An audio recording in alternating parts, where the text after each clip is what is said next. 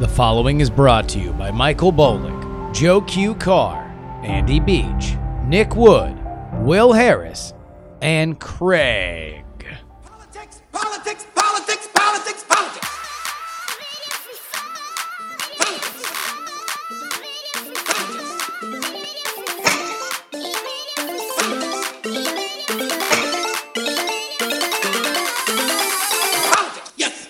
Hello, ladies and gentlemen, and welcome to the Politics, Politics, Politics podcast. My name is Justin Robert Young, joining you uh, a scant 20 days, 20 days away from Election Day 1. All right, we got a we got a hell of a show here for you today. The Politics, Politics, Politics Orphanage Alliance between myself and Andrew Heaton has indeed come to fruition and will be on display in this episode. Not only will you hear my thoughts on the Amy Coney Barrett confirmation hearing, but also you will hear them with him, Andrew Heaton. Oh, I feel so bad. Oh my God, I feel so bad. I talked this man into driving across the country so we could hang out together and do a bunch of podcasts and we could uh, uh, be here through the election. It would just be, uh, I mean, it, it's the closest I've come to having any kind of staff or coworker in many, many years, like physically. And uh, within 48 hours, he gets robbed. Within 48 hours of being here, his car gets broken into and he gets a bunch of stuff stolen. Uh, uh, so, so uh, just know that. Know that. He's a good lad, though. You're going to enjoy him a little bit later. And a just bonkers story about the mayor of Anchorage, Alaska. Snow infects people's brains and makes them crazy. I will prove it to you with this story. And finally, an interview all about the Arizona Latino demo. Something that's going to be very, very, very crucial as we get in to the micro communities that decide an election. Exactly how activated is the Latino community in various states that are swing states in this election, including Arizona and Florida. But also, is there a growing sentiment specifically among Latinos, as in uh, uh, uh, men, for Trump in the same way that we've seen in Florida? We're going to have a great interview about that. But first,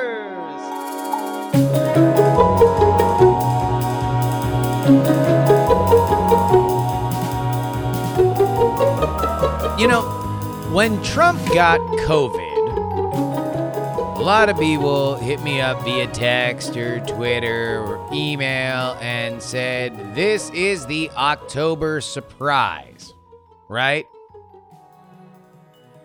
To which I said, No, it's not the October surprise. Because that's not what an October surprise is. It is a surprise that happened in October, no doubt.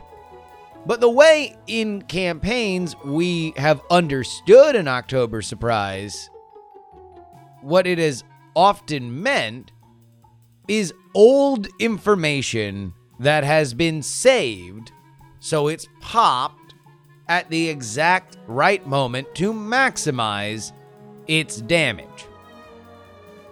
For example, in 2000, George W. Bush uh, having uh, uh, been revealed to have once gotten a DUI.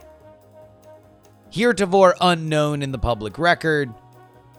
He was with some tennis star, I think, but it was when in in his in his wild days before he settled down and married the librarian. You know, got off the sauce.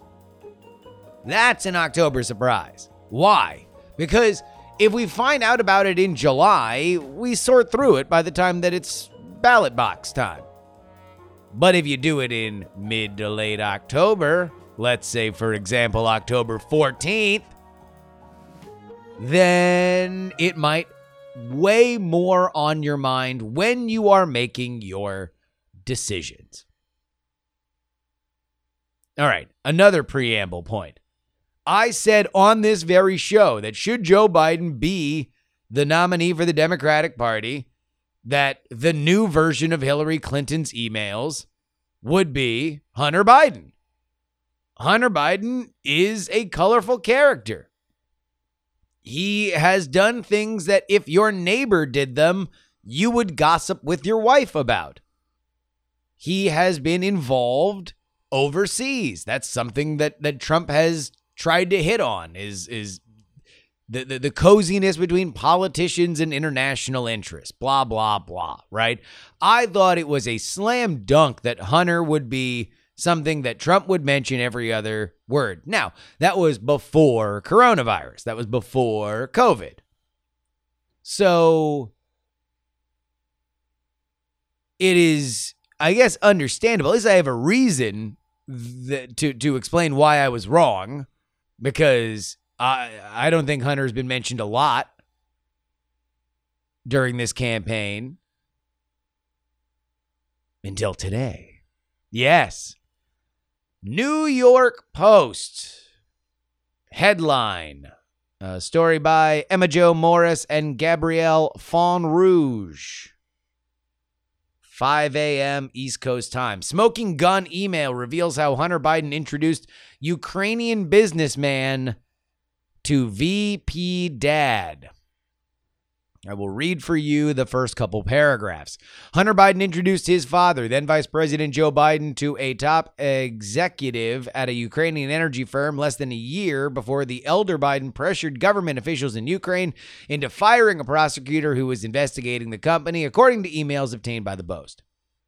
Never before revealed uh, meetings is mentioned in a message of appreciation that Vadim Pozharskyi, an advisor to the board of Burisma, allegedly sent Hunter Biden on uh, April 17, 2015, about a year after Hunter joined the Burisma board at a reported salary of $50,000 a month. Quote the email Dear Hunter, thank you for inviting me to DC and giving me an opportunity to meet your father and spend some time together. It's really an honor and a pleasure.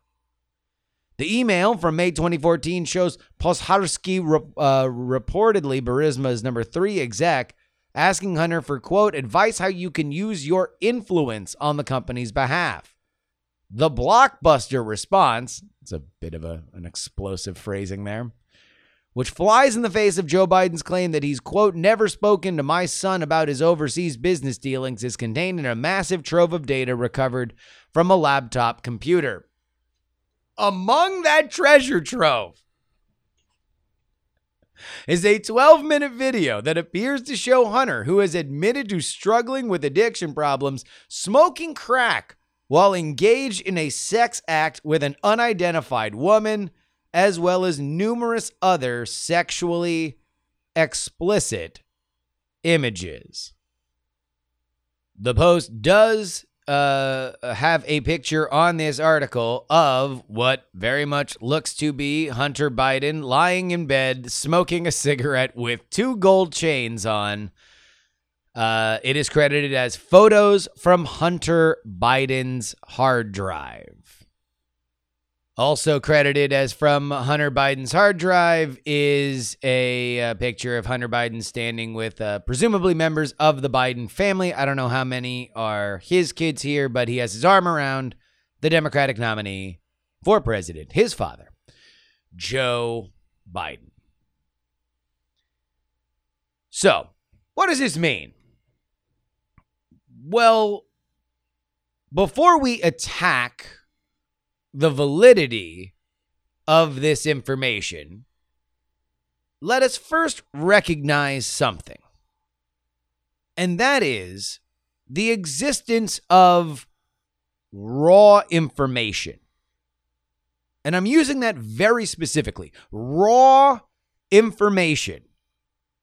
We have an email, we have two pictures that the New York Post is saying came from this hard drive. Now, we don't even really have to believe that they got the hard drive from the place they say, which they do paint a very convoluted story.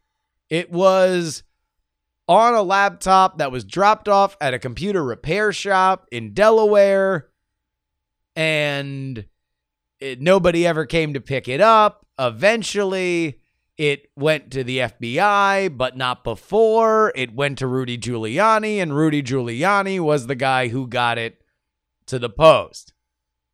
We'll get to that in a second. But you don't really even need to believe that. You could believe that this was given directly to the New York Post from the FBI, which I might find to be a little bit more believable. But they don't want to say that it's from the FBI, so they have to paint this ridiculous picture that I guess on some level the chain of custody is believable. You want to know why you don't have to believe that? Because you can attack or defend yourself based on the raw information. And I do mean that that goes both ways. You can say, I never sent that email, or that email was never sent. That email's fabricated. The pictures are a little harder. You would have to find where somebody got a picture of Hunter Biden. Not impossible, though. But at least now we're attacking evidence in comparison to an article that I spent a lot of time criticizing, and that was the Atlantic's article about Donald Trump's opinion of military people. And that was largely promoted by the idea that up in the lead, Donald Trump called military service people through World War I suckers and losers, according to four anonymous sources. This is a claim that was repeated both by Joe Biden on, uh, uh, or sorry, in his first debate and by Kamala Harris in her VP debate without attribution for the record. Just stated as fact that Donald Trump called military people suckers and losers. And again, does it make sense? Can I hear that coming out of Donald Trump's mouth? Sure. Is it a fact? Is it verifiable? Can you put somebody's name behind it at the very least? So now we can either uh, uh, uh, attack or bolster their character. Is there raw evidence? No.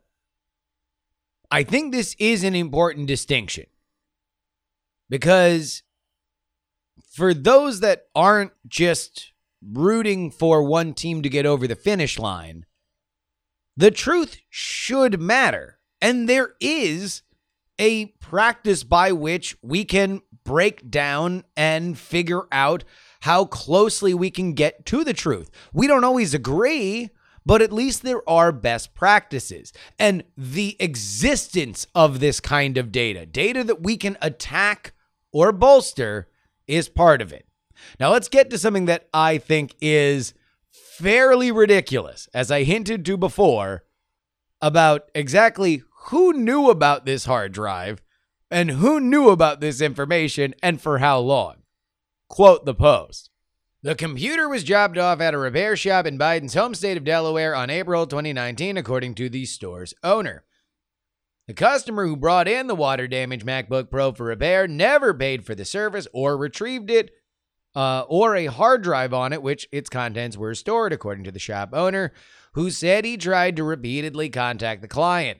The shop owner couldn't positive, uh, positively identify the customer as Hunter Biden, but said that the laptop bore a sticker for the Beau Biden Foundation, named after Hunter's late brother and former Delaware, Delaware Attorney General. Photos of a Delaware federal subpoena given to the Post show that both the computer and the hard drive were seized by the FBI in December after the shop's owner says he alerted the feds to their existence.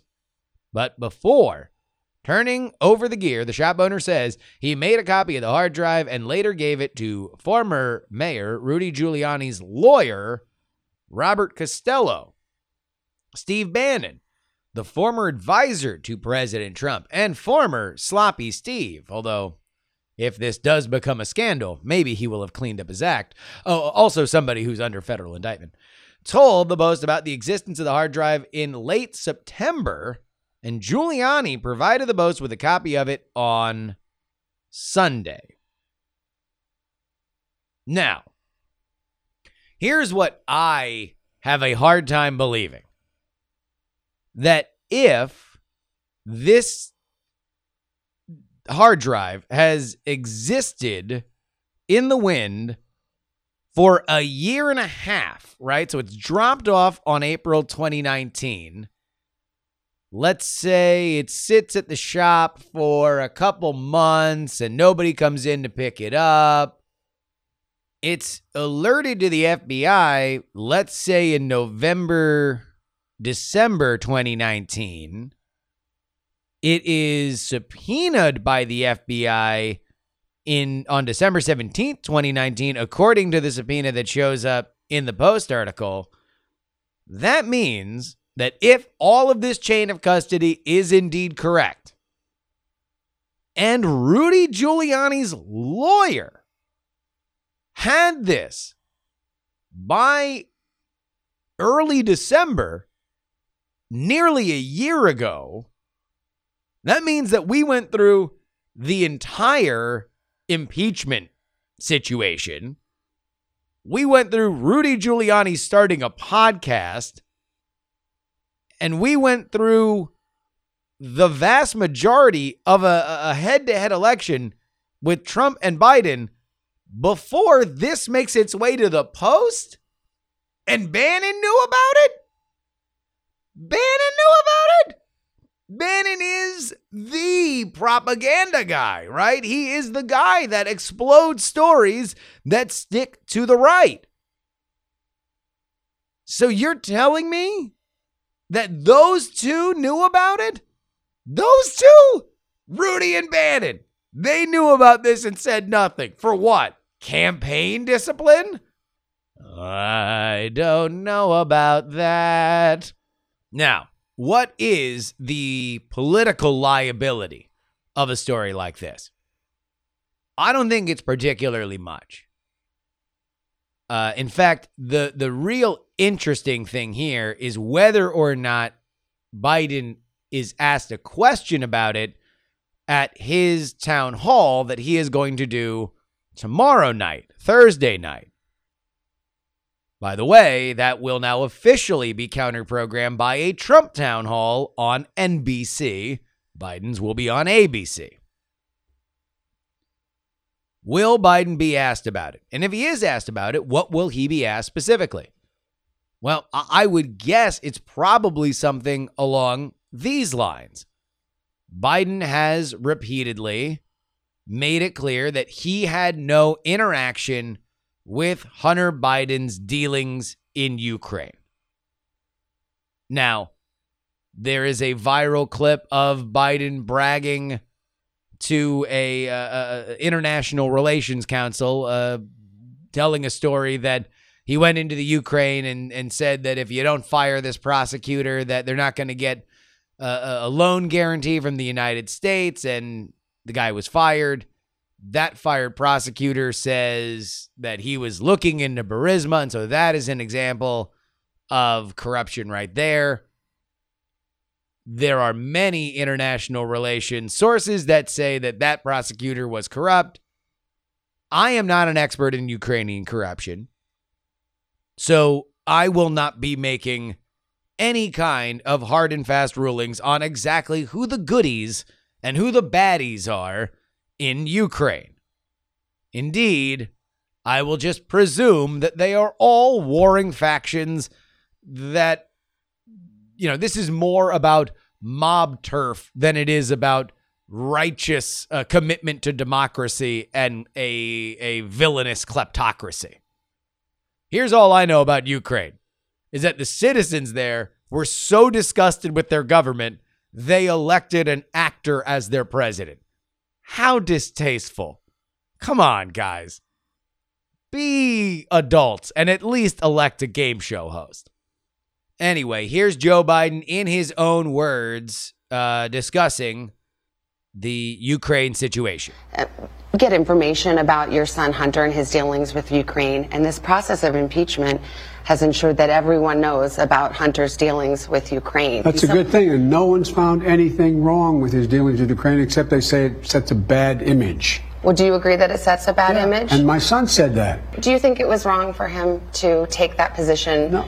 Knowing that it was really because but that he- company wanted access to you? Well, that's not true. You're saying things you do not know what you're talking about. No one said that. Who said that?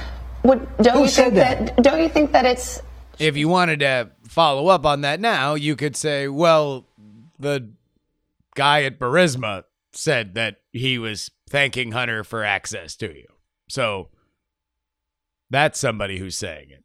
And then, of course, there was this big moment on the campaign trail in Iowa when a question and answer uh, person, somebody in the audience, was just asking random questions to Joe Biden. Remember, there was a time, kids, uh, uh, ask your parents, but there was a time when Joe Biden actually just took non vetted questions.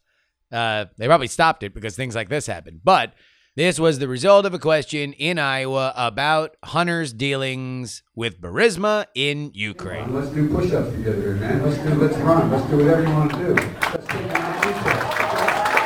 Number one.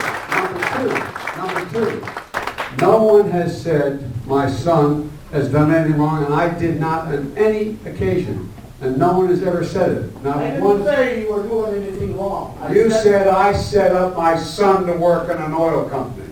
Isn't that what you said? Get your words straight, Jack. The most mild and fair version of this uh, question would be Did you ever meet with Vadim Pozharskyi of Burisma? And did you do so on behalf of your son? Did that meeting, if you wanted to follow up, did that meeting influence any policy? Would that policy have changed if your son was not on the board? I mean, those are fairly basic questions. And I think that you could get by if you're Joe Biden by just saying, I don't recall. I meet a lot of people. I met a lot of people while I was vice president, and I don't recall meeting them. Uh, but every decision that was made based on our policy in, in Ukraine was uh, uh, not influenced in any meaningful way by Hunter. It was something that was determined by the State Department and and a lot more data than just me getting word from my son. So that's that. And then from there, I, I don't think that there's much to go on. Uh, if you believe that Hunter's dealings were were you know kind of shady, then you're gonna believe that. If you're not, then you're not, and and that's that.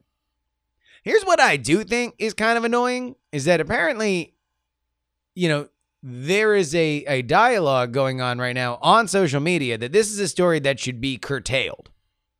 It should it should stop from being spread. And I don't believe that.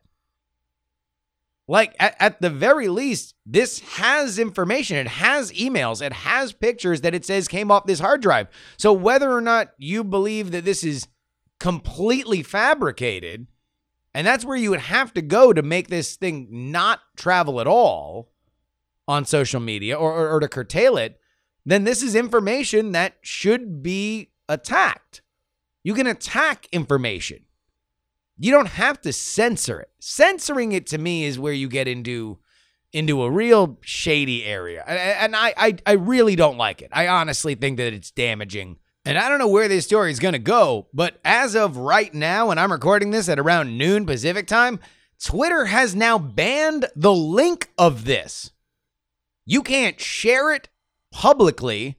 You can't open it on old tweets. And you can't share it privately on Twitter.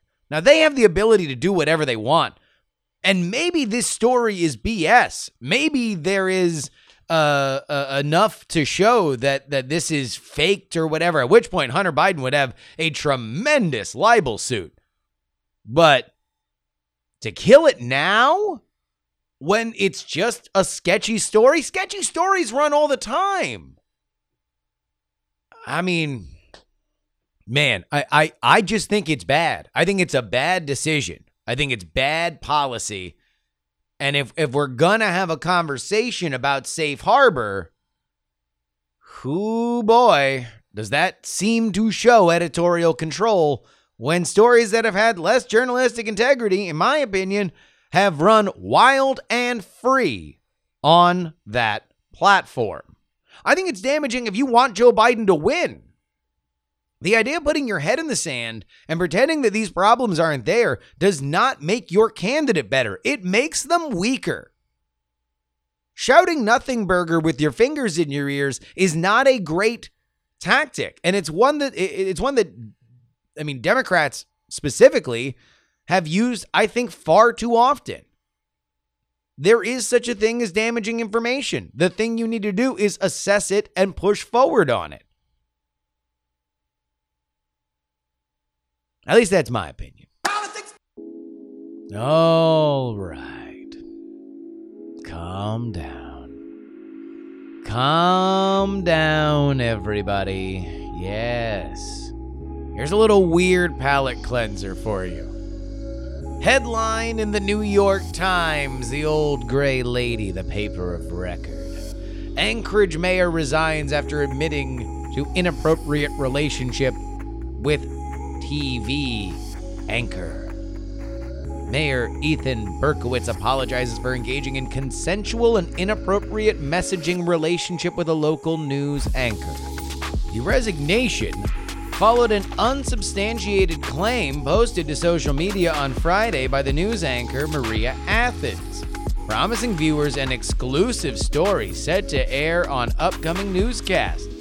Mr. Berkowitz responded by calling the allegation slanderous and false. Miss Athens shot back by posting what she said was an image of the mayor's bare backside with a laughing emoji. The anchor went on to claim that there were graphic photos of the mayor on, quote, underage girls' website, end quote. Yet after the bare backside image went live, political leaders in Anchorage lined up to defend Mr. Berkowitz until Mr. Berkowitz came clean. He and the anchor, Miss Athens, had previously engaged in a quote, consensual, inappropriate messaging relationship. Quote, I'm embarrassed and ashamed for the hurt I've caused my family and our community. I take responsibility for my actions. Furthermore, it does seem like Miss Athens was pursuing a bit of a grudge. Indeed. Berkowitz, 58, turned over a voicemail that Athens sent him, in which Miss Athens can be heard in a furious rant making anti Semitic references and saying that she would be exposing the mayor as a pedophile. Quote, I'm going to get an Emmy, so you either turn yourself in, kill yourself, or do what you need to do. Miss Athens said, according to the audio clip. She then said that she would personally kill him and his wife. Miss Athens, 41, is the main anchor for two outlets, KTBY and KYUR, which broadcasts online as Your Alaska Link. In a unrelated incident, Miss Athens was arrested on Friday after a physical altercation with her boss at the news station, according to local news reports. This was not long after her video was posted to Facebook. Charged with misdemeanor assault, criminal mischief, and disorderly conduct and released over the weekend. Yet another reminder to all the PX3 listenership as we approach the dreaded winter season that snow will rot your brain and make you crazy.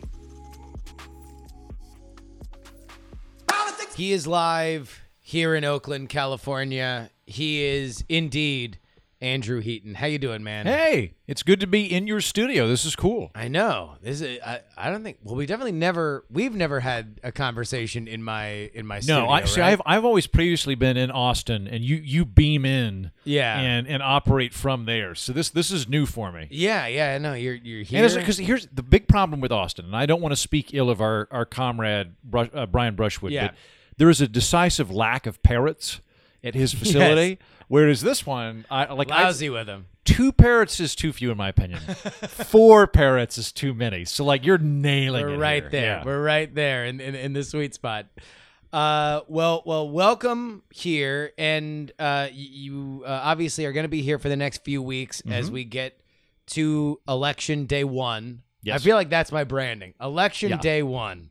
Uh, uh, that that's I- going I to be honestly, November third. I feel like I'll be here at least for three or four days more than that because I don't think it's going to be wrapped up super neatly. Like, I don't think that there's just going to be a memo that goes out that night of like, "Hey, such and such is president," and like half the country's like, "Well, shucks, better not, better luck next time." I think it'll. I'll be here probably. I imagine three or four days beyond that. I would suspect probably, if even just for the hangover. Uh, but in what I described to the audience as a fist fight inside the eye of a hurricane, uh, there is a Supreme Court nomination hearing happening. Uh, it's odd as I was watching it today to to even realize that like, oh wait, there's not much of a fight here happening. Like every election in our lifetime, uh, for president for sure, there has been the idea that like you gotta gotta vote for your side because the Supreme Court, the Supreme Court, the Supreme Court, and now. It, the, the most pointed that we got from Kamala Harris, who's the vice presidential nominee, also on the Senate Judiciary Committee that's holding this hearing, is that this is illegitimate. Not Roe versus Wade, which we've heard ad nauseum on on both sides. Hashtag both sides for every election I've been alive for. This is all about Roe versus Wade. This is all about this this one moment in time. No, not that. It's healthcare, and that this is either illegitimate or unconstitutional. I also heard today. What is your perspective? Uh, okay, so it is hypocritical. They've got that. Yes. When when Democrats Yes. are saying this is hypocritical, they are spot on. It's absolutely hypocritical. My, Yeah. Like one of my favorite Onion headlines from the last two years is when. Uh, I, I think it was when Gorsuch, no, it, it, when Gorsuch was put in or something, and it was just a picture of McConnell laughing, and it said, "Cackling McConnell reveals he's been working for the Republican Party the whole time." It was like, oh wow, who'd have thought he was just doing it for a power grab? Yeah. So they're they're correct about that. It is not illegitimate, nor is it unconstitutional. And and I can further break that down. It's certainly not unconstitutional. Like you can constitutionally, the president can appoint, and the Senate, uh, the Senate. Uh, confirms and, and consents right Yeah. uh, and and that's being done there's no timeline outlined by the constitution I, I i can't think of a single constitutional objection to it um, the only way you can really claim it's illegitimate is if you're just making a, tautol, uh, a, a tautological argument that it's hypocritical, therefore it's illegitimate, which is what everybody seems to be doing. Uh, I like like I, when I first saw headlines of illegitimacy, I thought that they were saying literally illegitimate. This is not a real candidate. They, they will not be a legitimately confirmed candidate. We will ignore and and the more I look into like the the comments from um uh, the, the senator from Hawaii and Elizabeth Warren, they're just saying I, it's very hypocritical, and therefore I do not feel that it is legitimate. Yeah. uh, and that's that's fine, fair. Uh, if, if if legitimacy means your feelings towards hypocrisy, then yes, then it is illegitimate. It also they really got old Lindsey Graham because Lindsey Graham had that uh, uh that moment four years ago Yeah. with with Merrick Garland where you know uh, he's like, look, when's the last time this happened? When's the last time that that a Supreme Court justice died? Right before an election. If this, if I, I just got struck by lightning, if I get struck by lightning again, I'll give away my whole fortune, right? and then lightning hits him again, and he's like, "Well, isn't this a pickle? No, I'm not giving you I all feel my like, money." Like that's like the last vestiges of, it, of it. like that's either him playing the odds or just like subconsciously forgetting that YouTube can be dredged up at any time. no, and- it, that had to be the odds. Yeah. It, it had to be like, look, this won't happen again for another hundred years. yeah, he's like four Ru- years Ru- later. Ruth Bader Ginsburg will outlive all of us. She's gonna be tap dancing at hundred. or at least at least she'll die in a year. She'll Yes. die in two years. Yeah. Like she just can't die with in a one year period. And as it turned out, it was like the most politically inexpedient for those comments that he made. It, and I, it actually kind of bugs me because Graham was one of the last votes that I have seen in my lifetime of let's vote based on competency. So I was on the Hill when Sotomayor was Yeah. uh, was confirmed to the Senate or confirmed by the Senate. Uh, I was in the House. We couldn't vote on that clearly, uh, but uh, but the Senate was doing it, and uh, a bunch of the Republicans, like my Republican senator from Oklahoma, uh, Jim Inhofe, uh, you know, immediately voted no. You know, all that kind of thing. Graham voted yes on Sotomayor. Yeah. and uh, and he was getting all this flack, and he's like, "Look, guys, like like his line: elections have consequences." Um, the president, whether you like it or not, is President Obama. He's selected this person. It's our job as senators not to say whether we like this person or they would have been our pick. It's our job to say whether they're competent enough to hold the office of Supreme Court Justice.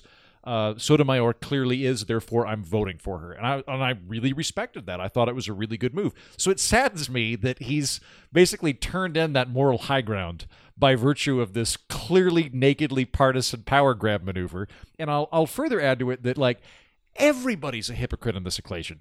Like it like because the Democrats wanted to do this Oh, yeah. with Merrick Oh, Garland yeah, yeah, yeah, and the. Republicans went you can't do that. It's not that the Democrats changed their opinion. and No. went, you're right. We shouldn't do that. They went, "Oh, you didn't let us do it, and now you did it." And it's like, "Yes, you're all hypocrites. All of you are hypocrites." Oh, I mean, as soon I think I said this when we did our our uh, uh, RBG death emergency pod. No one's coming out clean on this. Yeah. Like nobody has the ironclad opinion that they're super pumped they had with Merrick Garland that now they get to trot out for Amy Coney Barrett. Everybody sold out for their position. And similarly, we're seeing that like the Obama administration didn't really play all that much a hardball with Merrick Garland. Merrick Garland was out there so they could say, "Hey, look, Yeah. you're gonna feel bad when Hillary Clinton comes in, or you're gonna you're gonna jam him through during the uh, uh the, the the the lame duck mini session that's gonna happen because you're gonna want."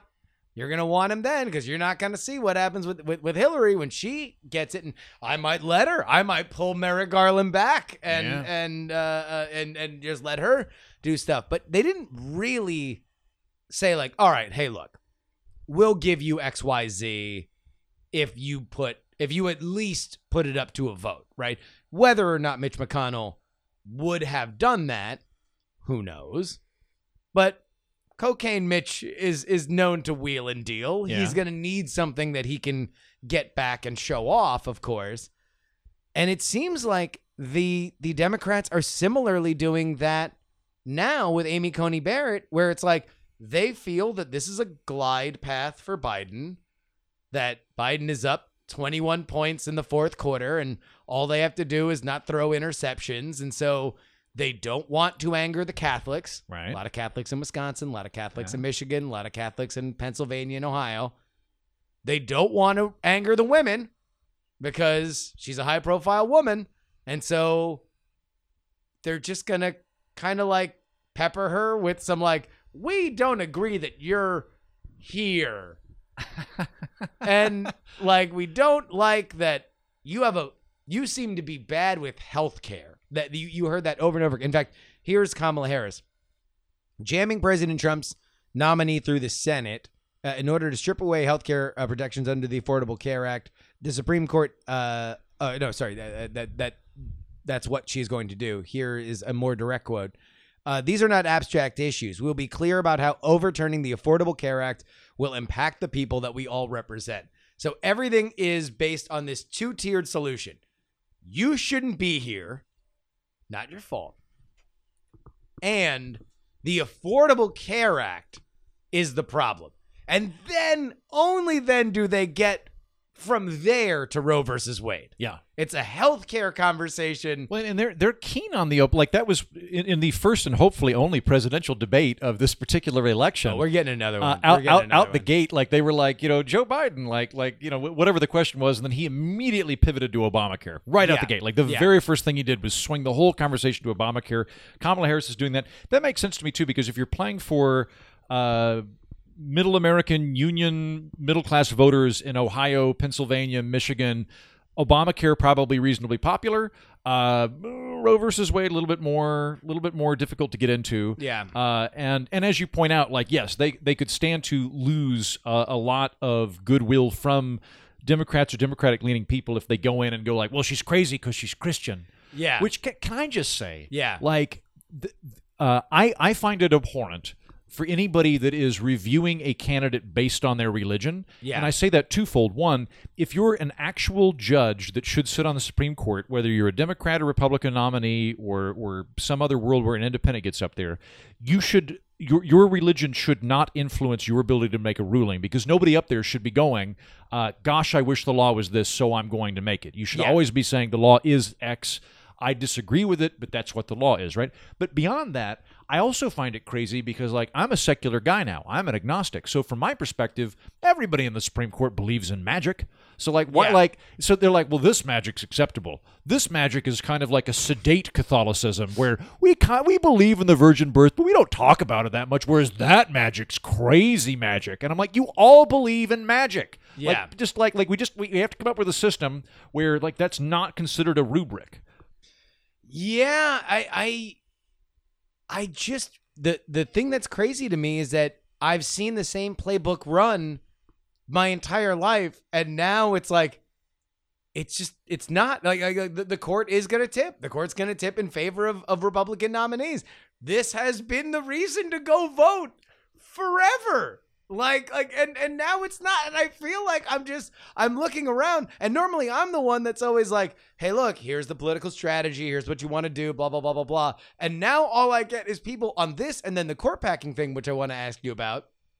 This idea uh uh that that there's uh uh you know the the uh you know that that, that Biden is going to to put more people on the court where my Democratic friends are like, good strategy.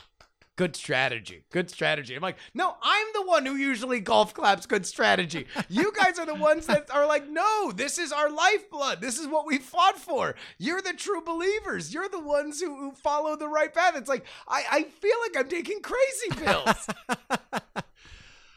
Uh, okay. So you're you're you're agitated that I uh, don't know what I'm supposed to like. Guess I, I guess like now everybody just agrees that you should just play naked politics. Like, yeah, like no, I, I think like, that that's the answer. Is that like the the court packing thing?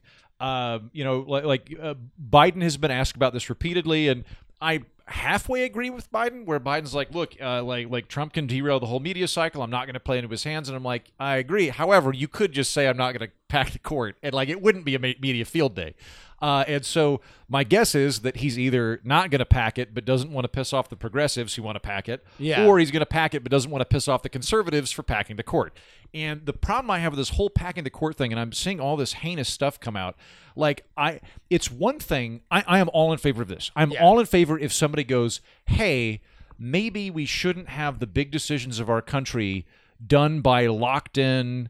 Partisan appointees on a nine person panel. Like it, it, there was like a tepid piece that existed when it was four conservatives four four democrats and anthony kennedy. Like that's a weird way to design a constitution. Yeah. like we should come up with something that's more equitable for everybody. Uh, i agree. I agree. Let's do that. I've got some ideas. But i think what's going to happen if they do pack the courts is the system's rigged for republicans. How do we rig it for us and I'm like, just quit rigging the damn system. This is why everybody Yeah. hates you. Yeah. And, and when you do that, you're going to delegitimize the court. The only branch of government that is not summarily hated by the American people right now is the court system. Yeah. And if you if you start making it like not just a football but a like a Super Bowl, like then it's then it's out too. Then it's out. Like people are going to be smoking in juries and things. uh, all right, one last. I don't thing. believe in God, but I believe in the sanctity of the in the court, court. system. All right, one last thing. You just completed Judge Week on the Political Orphanage to uh, uh, big acclaim. Uh, I, Yeah. I, I don't know anybody that didn't love it, including myself. Uh, for for those who did not hear it, uh, explain it real quick because Yeah. then I then I want to ask you about uh, Amy Coney Barrett. Yeah. Uh, so uh, one of my bugaboos is there's not such a thing as conservative judges and progressive judges. We use that as a shorthand, but there's no such thing as conservative jurisprudence or progressive There there are appointees. There are yeah, but there's but there's yeah. there's originalism and there's living constitutionalism, and, and unfortunately, media coverage is so summarily awful of most uh, most court appointments and jurisprudence that if, if you're if you're just looking on the outside, you're going, oh, judges are super senators that are appointed to put in their their party, uh, you know, forever uh, untouchable, and that's not the point of them. That's not what they're fighting about. The schools of thought between originalism and living constitutionalism aren't about if you want progressive policies or conservative policies. It's about how you interpret the Constitution. What what's what are the means by which we we look at this document when there's room for error, when we're, when we're all not very confident it says something why do uh, why do originalists approach it differently than living constitutionalists? And so what I did was I had a whole week of bringing on legal scholars. I kicked it off with Judge Andrew Napolitano, Yep. who uh, who came in with natural law and talked about that. I brought in uh, David Strauss, who is a very well respected legal scholar from the University of Chicago, to talk about living constitution. To the point that he like kind of changed my mind on some stuff and made me think. I thought, yeah, no. eh, eh, The, the the great thing about it, having listened to all the interviews, is that you realize that there is a lot of room for argument about Yeah. this, and and and for the the shorthand, originalist is this is the Constitution. We need to understand exactly what they meant at the time that they wrote it, Yeah. and that is the law. Exactly. The closer we get to that, the better these decisions will be. The further we get from that, the worse it will be. Right. Living constitutionalism is all right, they wrote this then, but not everything is literal. So we have to adapt it somewhat. And the concept of originalism is kind of a fallacy because obviously not everything is apples to apples in our modern world. So you're doing living constitutionalism no matter what. And I was like, damn. Yeah. I, I mean, like, I, I would, I guess, I mean, far be it from me to fancy myself a, a, a legal scholar, but like, originalism always just seemed like, all right, look, that that's the rules. Uh, uh, we're all playing the game of life, and the Constitution is the rules at the bottom of the box. Like, you, you got to break the ties based on those rules. I guess that that's what that is. But having having listened to all the arguments, I found all of them very, very compelling. And then understanding that all these justices wind up folding in elements of it, even if they're predominantly one way, throughout their entire career. Yeah, it's one of the very few instances in my adult life where I walked away going like, you know, there's actually some pretty high quality people on both sides of that. Like, like Yeah. most of politics for me is going a pox on both your houses, and I, I, I went away like I'm still very much opposed to judicial activism, Yeah. where you just go, hey, I wish this was the thing, and I'm going to make it up and then retcon it. I'm, I don't like that, but but uh, very much so. Like the like the the very quick uh, example that I think works really well for living constitutionalism is the Constitution forbids cruel and unusual punishment. Well, like in, in 1789 or 1787, cruel and unusual punishment didn't include branding a horse thief on the face. Yeah. That was considered normal. Yeah. Whereas now, like, we only do that in Kentucky. So, like, you know, like it's, so it's a good example. So I'll, I'll, I'll throw it for people that, that want to go that want to do a deep dive on jurisprudence uh, and just understand what the actual lay of the land is beyond all of the largely grandstanding ephemeral arguments that are playing out in the hearings with Yeah. Amy Coney Barrett. Uh, if you listen to Judge Week on the political orphanage, you will at least be irritated with media by the end of it or media coverage by the end of it because you'll know what's actually happening. Yeah, there's very very little in in the discussion about this, and even then, I'm like looking through the headlines of uh, today's recording. We're, we're recording this on Tuesday uh, of, of today's hearings, and they're largely like Amy Coney Barrett uh, dodges questions Yes. on X, Y, and Z. God, And it's I like- it's like- hate hearings. Yeah, uh, number one, these hearings effectively, all hearings on some level, but specifically the high profile ones, are effectively for me Instagram museums. They're like when your friends go to the museum of ice cream so they can take a picture of themselves in the silhouette with all the sprinkles Yeah. falling. Like that's what it is for politicians. They literally might as well just turn around and take a selfie in front of the uh, the, the the person that's there because it's just there for grandstanding. What, what, what I think that they should do is the, the, American people absolutely have a right to know what happens in these hearings, which is why I think by law transcripts should be available to everybody. But Yeah. I, I would I would turn off cameras if it were up to me. I, actually, what I would do is I would go. We're going to have the person that is being uh, subject to the hearing on camera so that the American people can see what they're like. Yep. And nobody asking questions gets to be on camera. We're just going to throw up a black screen with text that says what your thing is. I just and want- they'd all shut up because 90% of this is just grandstanding so that they can get their dumb line in the local newspaper and they go, oh man, Chris gave them hell. Yeah. He's the last true. They're all criminals except for our guy. Oh, I hate it. They should. They should all be. They should all wear the eyes wide shut masks and like have all of their voice garbled, so you have no idea where they're coming from. Although I do like the idea of like, no, no, no, we're, gonna, you're gonna question this Supreme Court, this this probable Supreme Court nominee via Twitter. So, so you're you're going to have a uh, you're you're you're gonna have a uh, uh, a, a a character limit on this. Well, like, like on top of that, I mean, most of the people in the Senate are attorneys who Yes. who know better. Yeah. They know what they're doing. So, like, like some of the questions that that Amy Coney Barrett's being asked is like, "Will you recuse yourself on health care?" Well, like, first of all, nobody should be up there if they need to recuse themselves of virtue. Like, I'm going to say, like, if if for some reason there was a Supreme Court trial where like your son is on trial for murder somehow, that's a situation where you're like, look, clearly I have such an emotional connection here. I'm going to have to recuse. my-" Anything barring Like, that, if, if, if indeed you find yourself in a bar riddle, like where uh, uh, it's like, oh, I'm sorry, I can't try this case. That is my son. It's Right, like, oh, yes, the exactly. Supreme Court justice was a woman. You owe me a beer. right but like but but but that's such few and far between i can't i, I don't know there there might be i don't know of a single Supreme Court recusement that's ever happened before. i there's there's got to be one, but I don't know of any. But like, so w- would you recuse yourself uh, on on President Trump um, if if if uh, if confirmed and there's like an Al, Al Gore versus Bush? Well, no, you shouldn't because you shouldn't be up there unless you possess enough enough objectivity about the law that you could handle ruling against the president that put you in. And there's going to be, if he's elected for another four years,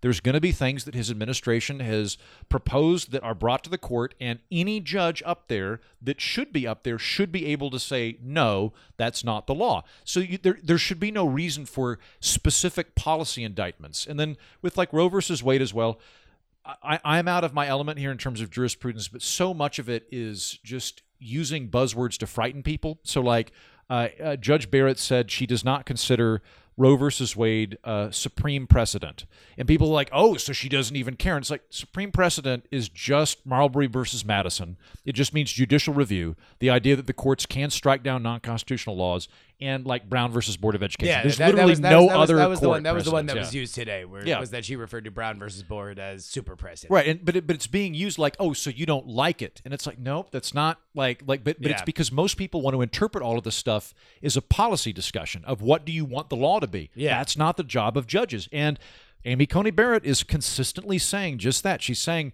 it's not my job to say whether I like this law or not. It doesn't matter whether I agree with it. I'm not going to go looking for laws to strike down. I'm only trying to interpret the law as it was written. And I'm like, that's what she should be doing. Like I'm I'm increasingly like I, I was worried about her two years ago because not knowing anything. Yeah. All of the media coverage was like, oh man, like we better put in Gorsuch because this big scary like Christian lady is gonna oh man, she's gonna you know take away all the gay stuff. And I was like, oh, I don't want that. Like let's go with Gorsuch. Yeah. And now I'm like, she, okay, she's just like a Scalia like textualist. Like she's not Yeah. she's not swinging a hammer uh, against gay people. She's just what what is the law? Is it okay? It's not in there. Sorry, you don't get it.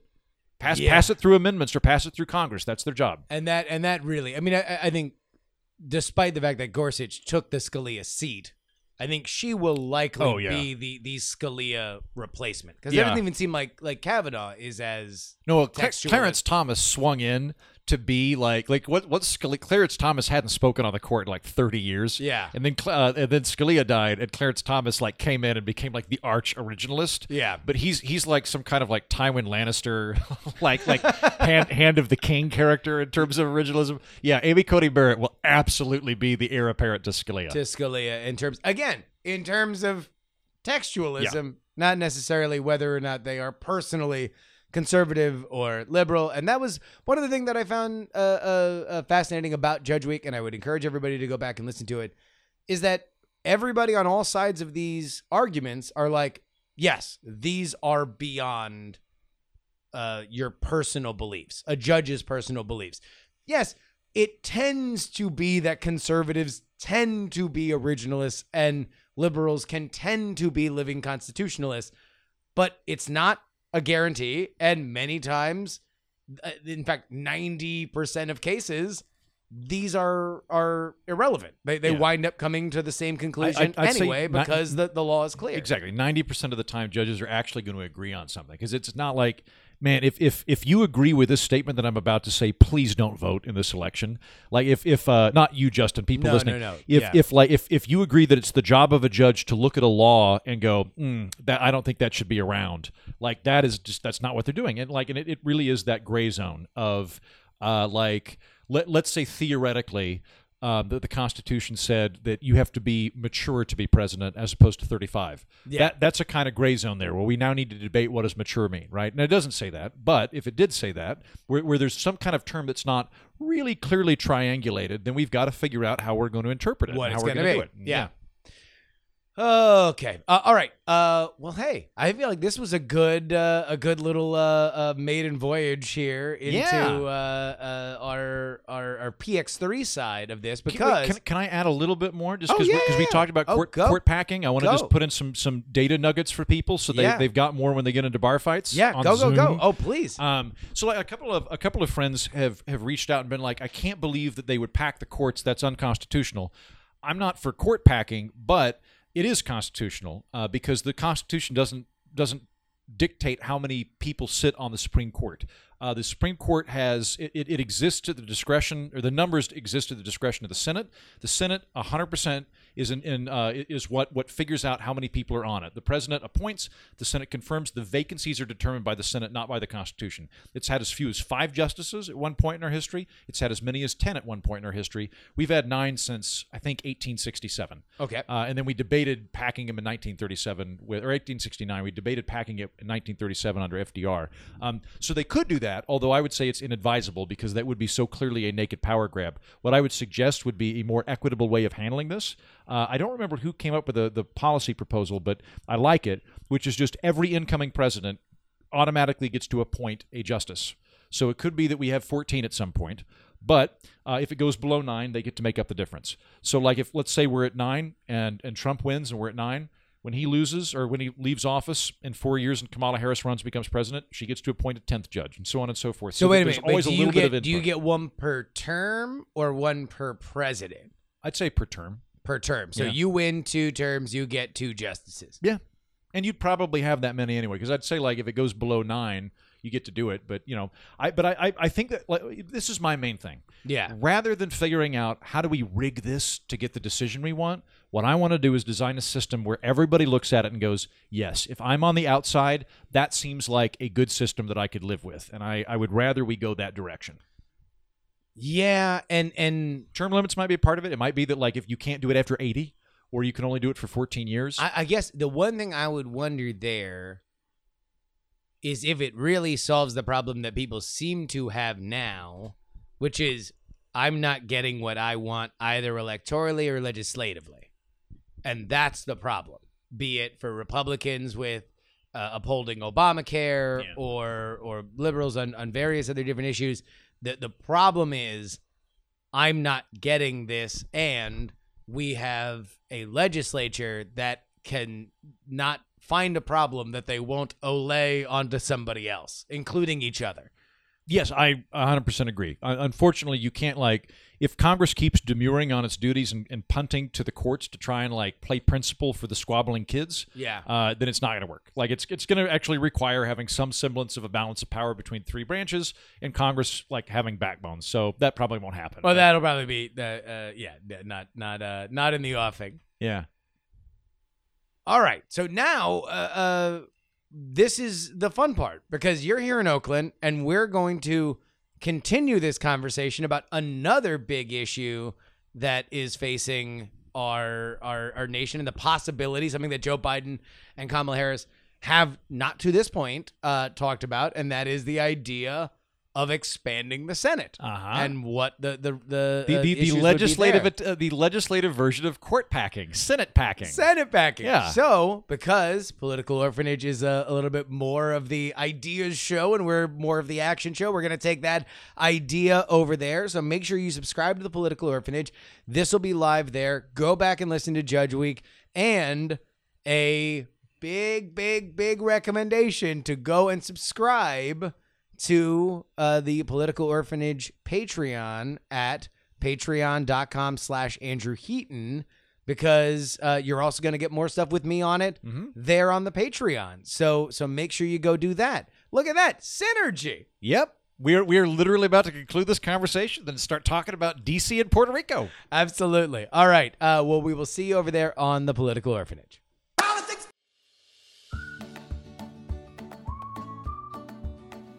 Ladies and gentlemen, what you just heard was a direct result of the money that you have given to this program. We got Heaton out here. I made sure he was hooked up with a hotel when he's when he's here, and and we we kicked him a little extra money when he got robbed, uh, uh, and that that comes from you. That is literally the, the the cash that you have given to this program over the year. We crossed an amazing milestone this week. When I awoke, not knowing what on earth this year would bring us, and boy, howdy, was it a wild ride. And an ongoing one, I might add, before I jinx it. On January 1st, 2020, TakePoliticsSeriously.com brought you to a website with a counter. How many patrons we had. That counter read 600. This week, we doubled the sum bitch. Yup, 1,200 patrons on this very program. And and guys, uh, we just crossed 1,100 like a week and a half ago. Your support for this show has been staggering, and we want to continue to make it worth your while. That's why on Tuesday we gave you a co production between Politics, Politics, Politics and the Daily Tech News Show, all about a California prop called Prop 22 that may or may not shape the future of gig work across the country. You can listen to that explainer. It's the same kind of nonpartisan, political, and when it comes to Daily Tech News Show, technical analysis that you've come to expect. Heaton's another example, and we're going to give you more Heaton on the uh, bonus show, our Thursday bonus show. Uh, i- i- it's it's a really great segment. We already recorded it, but I made Heaton watch the Kanye West uh, political ad, and uh, we talked about evangelical politicians and and uh, where that could go. Anyhow, you can get all that. TakePoliticsSeriously.com. If you're at that $3 level, that gets you that bonus podcast tomorrow. You can do that until Election Day for $6. I don't think that with tax, you can get an ultra bonus combo at a fast food restaurant for $6. But you can get five podcasts a week until Election Day with that amount of money. Head on over there right now. TakePoliticsSeriously.com. $6 total for five podcasts a week until Election Day. Our guest today is Lisa Sanchez. She's an assistant professor in the School of Government and Public Policy at the University of Arizona. Her research spans many specialities, including congressional politics, public policy, identity politics, state politics, political identity, and political participation. But we will be talking to her about the changing face of the Arizona Latino vote. Arizona, a, a very crucial swing state in the upcoming election. Let's see what the trends bear for both candidates as we welcome Lisa to the program. Welcome to the show, Lisa. It's, I'm really pleased to be here. Now, uh, uh, obviously, the battleground states are going to be what are focused on for not only our presidential election, but also specifically in the state that is your specialty, Arizona. We've got a very interesting Senate race. Uh, one of the demographics that will uh, that has been very much focused on over the last uh, six months or so is the Latino vote, and that will certainly come into play heavily in Arizona. So let's go ahead and and start from this point up until now. What are the recognizable voting patterns of the Latino demographic in Arizona? So, up until this point, uh, the Latino vote in Arizona is decidedly on the side of, of liberal uh, liberal ideology and somewhat demo- and Democrat um, democratic voting patterns. Um, certainly, uh, in this coming election, uh, Latinos in the state of Arizona have mentioned that in, in survey research that they are uh, voting intend to vote overwhelmingly for Biden and Harris. Um, so something like 65% um, say that their their planned or intended vote in 2020 will be for for Biden, and 18% say that they are voting for President Trump um, in the upcoming election. They also kind of suggest that they are excited and motivated to get out to the polls. Um, and that hasn't always been the case among Latinos. Uh, so we've seen with each successive election that Latinos are becoming more and more engaged with with regular politics, with with voting in particular. Um, there had been uh, some low levels of of voter registration and voter turnout among Latinos for the last couple decades. And we're starting to see some shifts in that. We're starting to see those actually increase over time. And a lot of a lot of research uh, suggests that this could be due to kind of the, the focus on Latinos uh, when it comes to anti-immigrant and anti-Latino rhetoric um, among uh, the presidential election, uh, presidential administration in the last couple of uh, years. So what we're hoping to see is hoping to see a big turnout for Latinos in this coming election. Um, and many of them have said that they're going to vote via mail. Um, so about 63% say they prefer to vote via mail. But in the state of Arizona, that's that's not actually something that's very uh, uncommon. So across the board, most elections have a heavy mail-in ballot um, uh, portion. So something like, I think the Secretary of State said that in 2018, 70 what was it 78% of, of voters voted by mail for the midterm elections. And then the 2020 primaries uh, 88% voted by mail. Wow. So, and that you know, and that and that really factored into that 2018 race between Sinema and McSally right? Because McSally was the winner Exactly. on election night and then that slowly eroded. Exactly right? Yeah so i mean definitely we know that the the, the mail-in ballots and and certainly the cou- coupled with covid-19 are definitely going to make it a longer election night uh, probably an election week or an election trying to figure out who's who's actually won these races. Uh, l- let me actually take one step back here because growing up in Florida politics, uh, you realize very, very quickly that what is sort of uh, blithely talked about as the Latino vote is very often many different kind of cultures, uh, uh, especially in Florida, where you have Caribbean uh, uh, nations and and Mexico and Central America and South America. Uh, when we talk about the Arizona Latino vote, where primarily uh, are are we talking about culturally? I would assume it's Mexico and Central America, but I don't know for sure. Yeah, so you'd be you'd be right on that. So um, you're absolutely right that the Latino vote is not a Latino vote. Um, it is a pan what we call a pan ethnic identity. So it includes many countries of origin. Um, in in Florida, as you mentioned, usually the biggest piece of that that vote is Cuban. Um, that's one of the big three uh, that that is part of the Latino voting bloc. Um, but in the state of Arizona, it is primarily those from Mexico. Uh, all right. So you you mentioned that 18% are looking to support uh, uh, President Trump. One thing that I have been watching because it is one of those weird counterintuitive things considering uh, uh, the rhetoric, uh, not only from the White House but also just uh, surrounding this race, is that there does seem to be an uptick specifically with Latino men uh, in support for President Trump. Is that something that you have seen in Arizona? Um, I haven't seen specific uh, data uh, on, you know, looking at males versus females in the Latino community, but I know kind of generally on a national scale, Latinas are are different in a lot of really important ways um, in terms of participation. So they participate much less, um, and they also tend to be slightly more liberal than their their male counterparts over time, and, and you know across across elections um, than Latinos, uh, Latino men. Yeah. Uh, so it wouldn't surprise me um, if if there is a small uptick among male uh, Latinos. Um, but there again, I haven't. I actually haven't seen data uh, specifically on that issue in the state of Arizona.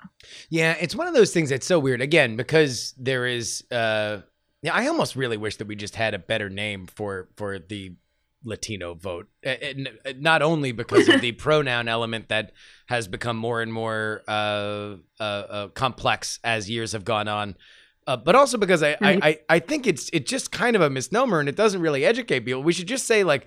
I mean, if you're gonna group everything, maybe like Spanish-speaking demographic or something like that, because it's it, it's not the same in in the way that other ethnic identities are, at least in in my estimation. Yeah, so you know this is a great point. We I've talked about this a lot. I teach a class on Latino politics um, at the University of Arizona, and we talk a lot about the appropriateness of this pan-ethnic identity, of the use of Latino or Hispanic. Um, uh, certainly, Chicano was in vogue for a while in the 60s and 70s, uh, and, and you know the the issue being well, this is what we would call a social construction. Social constructions are nothing more than something that has some basis in fact that we give a societal meaning to. Um, and therefore, we can fundamentally make Latino or Hispanic mean anything we want it to be. We can we can call it anything we want it to, to call it. Now, who has been instrumental in kind of creating the term Latino socially, you know, giving it meaning and giving it, um, allowing it to kind of take off?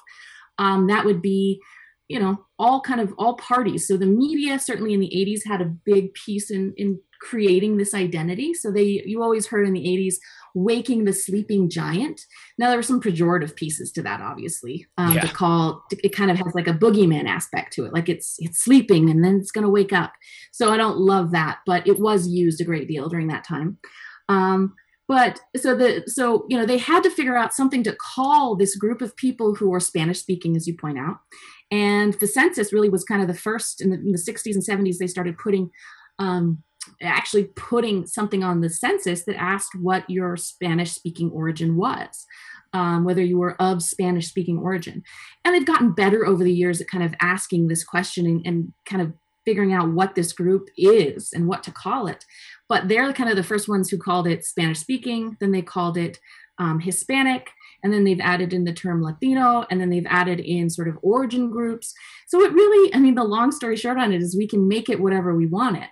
Yeah. What is it right now? It's all of these countries grouped together, as you as you rightly point out, that speak Spanish and share sort of a cultural identity, low kind of socioeconomic status across you know, across the United States. Socioeconomic status is simply a fancy way of saying that they have um, economic indicators that kind of put them lower on the economic scale. So things like lower occupation, um, lower income, definitely younger. Um, so things like that would would matter a great deal um, to socioeconomic status. And Latinos don't do very well when we measure them that way. Um, so all of these things help to group them and have and and the bottom line is start to make them have similar interests, similar interests that make them a voting bloc. Yeah, and yet there are many distinct voting blocks within that, right? Because uh, Mexicans don't yeah. vote like Cubans, don't who don't vote like Puerto Ricans, like you know, and and, and even you know the, the the line between Puerto Ricans and Cubans in Florida alone is fairly starkly different, and those are two Caribbean islands that are not far from each other. So it's it's very Exactly. very interesting uh, uh, to look at it. But let's let's focus back on Arizona. I- I'd love to talk to you a little bit about that night that that uh, 2018 race with McSally and Sinema. Uh, how did the uh, uh, Latino vote come in on that race when it, uh, it was all said and done? So the Latino vote was was absolutely behind Sinema in that race, um, and instrumental in that was Maricopa County. So when we talk Arizona politics, there's really two places to look: it's Maricopa County and Pima County. So Maricopa County has often, uh, you know, over time, historically, been the county that is is huge. It's unwe- kind of unwieldy, right? It's a bunch of suburbs, kind of, you know, together, um, but has has largely pulled towards sort of the Republican and conservative ideology when it comes to participation and voting. Um, now, Pima County, on the other side, much smaller, still kind of a big portion of the voting bloc in Arizona, but obviously pulling slightly more to the, the liberal, uh, liberal or Democrat side. So those two together are really where we watch. Um, Pima County kind of did what we thought it would do. We it you know it, it kind of went for Kyrsten Sinema. It went blue. Um, but Maricopa County surprised us a little bit because we saw an uptick in Latino vote, um, and we also saw them vote for Kyrsten Sinema in larger numbers. um, and kind of break that historical record of usually supporting, you know, republic, very Republican kind of candidates. So part of the reason that is is the the landscape or demographics of Maricopa County have changed. Um, in ooh, what year is it? 20, uh, 2017 or 20? Can't remember if it's 2017 or 2018. But um, between that period, uh, Maricopa County was actually the fastest growing city in the or county in the United States. Um, it added something like 81,000 um, 81,000 people. And a lot of those were kind of left leaning. So you had an increase in Latinos in Maricopa County um, during that period, but you also had an increase of kind of urbanites and people from California who are kind of bringing their more liberal politics from California and settling within within Maricopa County. And so those two things together definitely were were pulling um, pulling Maricopa County to support Kyrsten Sinema. And, And certainly- and, and, and just, just to be clear for folks who are, are when, when you're talking about Maricopa County, that is what contains Phoenix and Scottsdale, right? Yeah, Phoenix, Scottsdale, yeah, hmm yeah, so- all that, all that big conglomerate um, Yeah. that we would usually just colloquially refer to as Phoenix. Gotcha. And then uh, uh, I would assume that the other county would be the Tucson area. hmm Pima County is is pretty much most of Tucson, and then usually when we're even looking at statistics, it says uh, uh, about Arizona, we say Maricopa County, uh, Pima County, and then other rural. Um, that's how that's how much politics in Arizona is dominated by these By, two by counties. these two counties. Gotcha. yeah. Uh, uh, and so, what led to that trend of McSally being up on election night, and then the the erosion to eventual overtaking of of Sinema? Well, certainly, uh, we we saw many people, like I said, who in Arizona vote um, on the we call it the PEVL, the Permanent Early uh, Voter List. Um, and so, in the state of Arizona, you can easily um, you you put your name on this list, and you always get your ballot sent to you. It's it's like you're on a, a permanent absentee ballot list Gotcha. and you can just send it in via mail. And those ballots get counted afterwards. And you know, so it seems like that that in terms of who voted and when, the people who voted early were Sinema supporters, and the people who voted on election day tended to be um, uh, mixed voters. So that's why we see the shift. let's talk about kind of the the direction of the Republican Party of Arizona because it's something that has a very very rich history not only with Barry Goldwater but then John McCain who takes his seat uh, at one time Goldwater kind of thought to be this arch conservative that's too extreme. And then as the decades move along Goldwater's perspective becomes more of uh, the mainstream. McCain then becomes sort of a uh, a, a, you know retains the independent streak but probably has a little bit of a different worldview. It, it seems Mhm. to me specifically both with McSally and then the decision to go with McSally again and the fact that she doesn't particularly strike me in in the same kind of mold as either Goldwater or or McCain that, that the Republican Party in Arizona seems to be without an identity.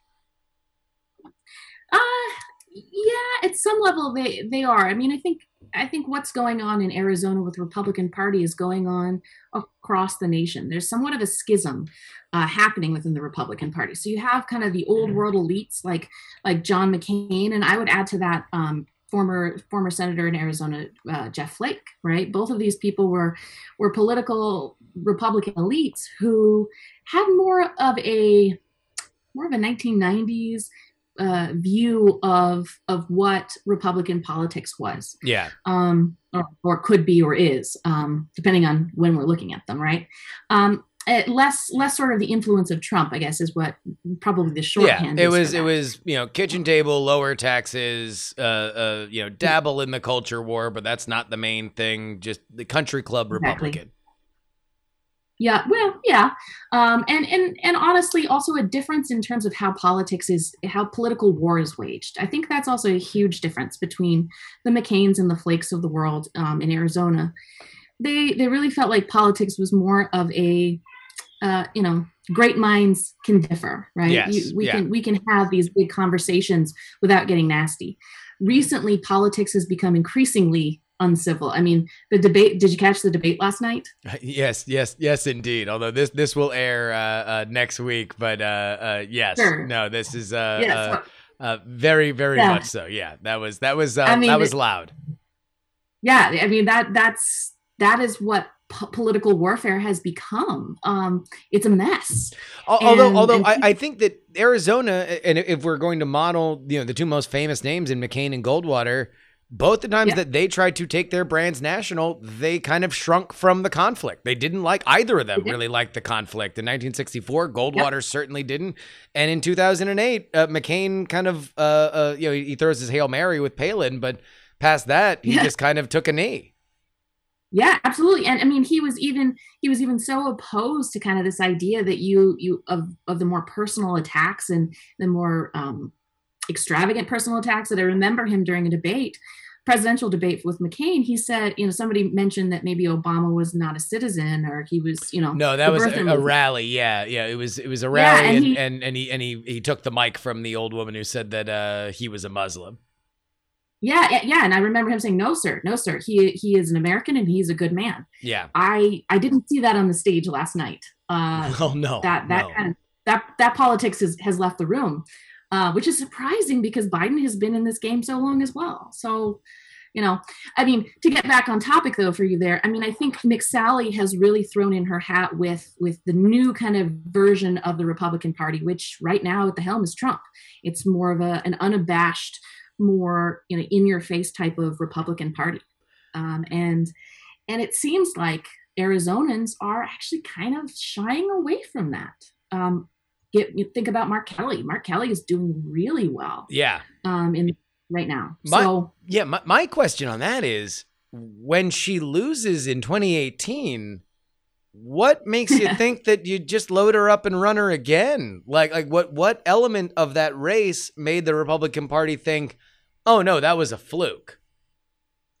right, I I mean I too I, I was talking to uh, an, another reporter um, with Bloomberg um, government, and she was you know she and I were, were talking about the same thing. It's it's kind of strange, you know. A lot of people say, "Well, why is McSally doing so poorly in this race?" And and my comment was, "Well, because she did poorly in her last race Yeah. too."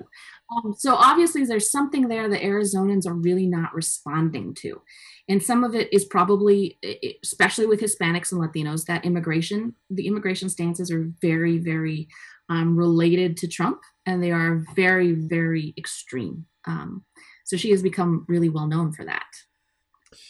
Uh, one element in in the Latino vote to get back to that for a second uh, Sure. is that in in general, and this does sort of uh, span a lot of the different national origins, is that uh, uh, Catholicism and and a religious uh, upbringing is something that is common, and and oftentimes if that's not a pull toward the more conservative side, it is at least something that they do find important uh, has the Republican Party just kind of lost the plot with with Latino voters in appealing to them on religious grounds? I'm so happy you brought that up. Uh, I'm I'm actually writing a book with a, a colleague of mine on Latino Republicans in particular, and some of it is trying to kind of suss out what is it that first of all Latinos who are Republicans like about the Republican Party. What is it that draws them in? Um, and then the second piece is what could the Republican Party do that might actually draw in more Latinos? And you know, obviously the the the easy money is on well, let's look at the religious aspects. The problem with that for the Republican Party is that religious aspects haven't really been on the agenda in a big enough way in the last several elections. It's it's less the the culture war has moved on a little bit from that such that it's still there right? It's still still kind of nested within things like healthcare um, but but at, at the end of the day it's really these bigger issues of the economy of of um, healthcare of immigration that kind of eclipse all these what we would call latent conservative identities um, that may be underlying what a lot of latinos have as an ideology but they're just not salient at the moment they're not the things on the agenda so when you you you're hammering on immigration policy well you're not likely to bring up sort of these these positive latent feelings that might actually match with the Republican Party. You're just like, okay, this is not a party for me um, as a Latino. I'm I'm not welcome here. So you're not looking for any common ground. And I think that's I mean, if Republicans really want to start outreaching for Latinos, they need to start thinking about how they're going to deal with that that that issue. Beyond uh, religious issues, what other threads uh, are you exploring in your new book? Uh, so we're we're trying so we're trying to get away from this idea of Latinos as just Latino Republicans as just Cubans. So it simply Yeah. is not true. Yeah. Um, there are, I mean, even in the state of Arizona, where we have a, a very heavy sort of Mexican American um, population uh, of, of Latinos, I mean, you still see 18% are voting for Donald Trump. Um, so the question is, how do they kind of overcome these feelings of anti-immigrant rhetoric? Um, so we're really trying to look in in uncommon places. Um, so thinking about you know Republicans in the state of of Arizona who are Latinos, not just those Florida Republicans. Yeah. Other things we're trying to think through is um, what, what sort of psychologically allows these voters to to hold kind of this idea that they're not that the Republican Party of Donald Trump, who's who's sort of criminalizing Latinos and and calling them, you know, ra- you know, more racialized population. How do they kind of get around the cognitive dissonance of thinking that that's not them? Um, that that he's talking about someone else. So we want to do some sort of some some um, uh, political psychology kind of studies to figure out how what is it about these people that allow them to to to feel like this this is not me. This is not me who is being um, called out.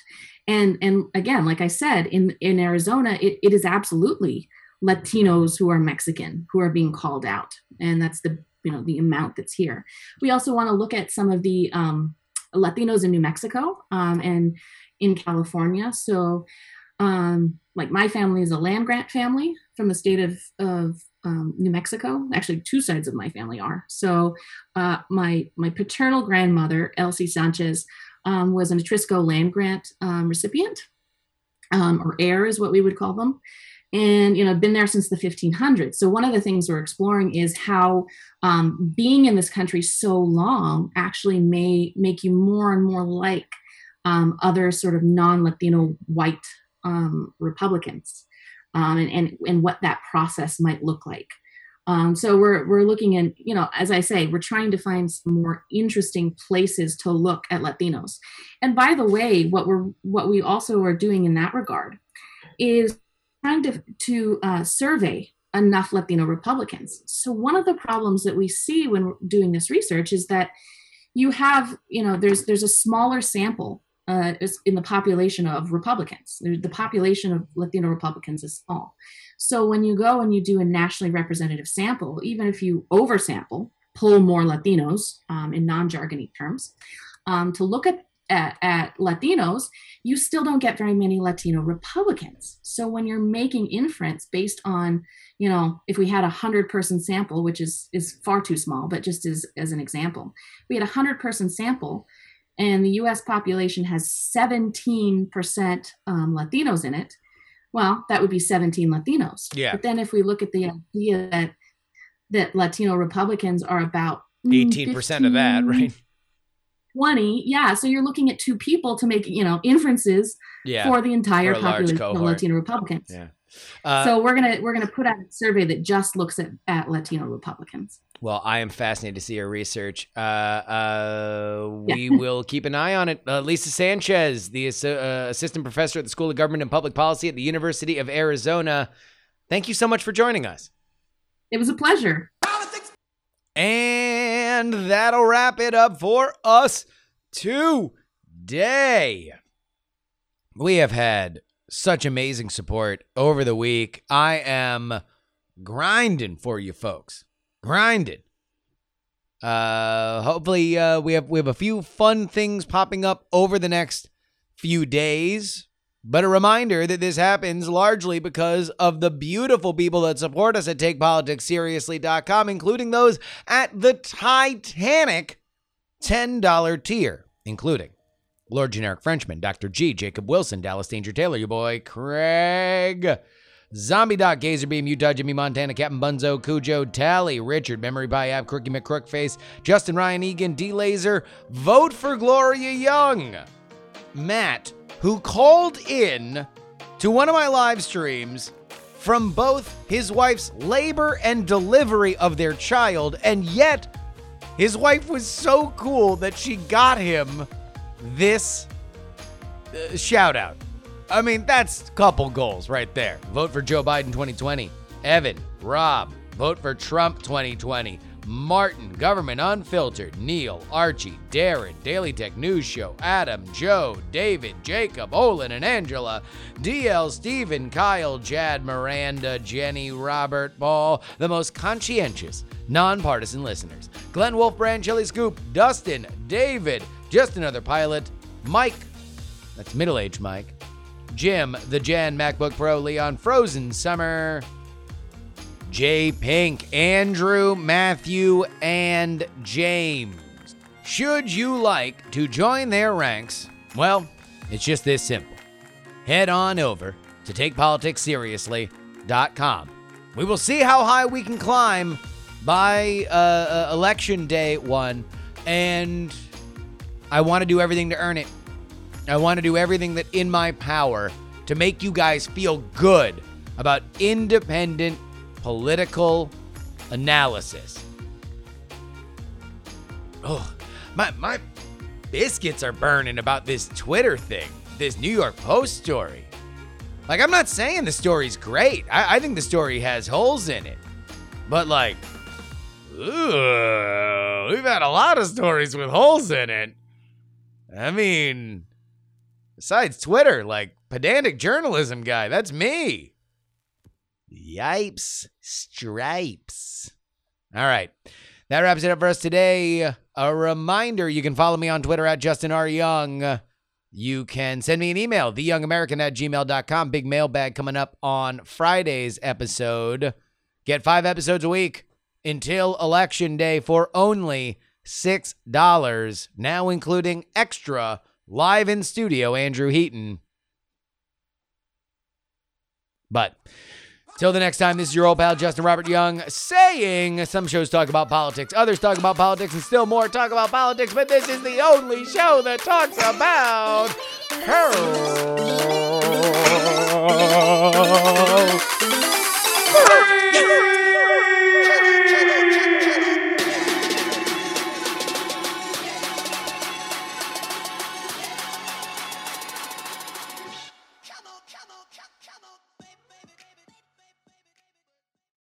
Diamond Club hopes you have enjoyed this program. Dog and Pony Show Audio.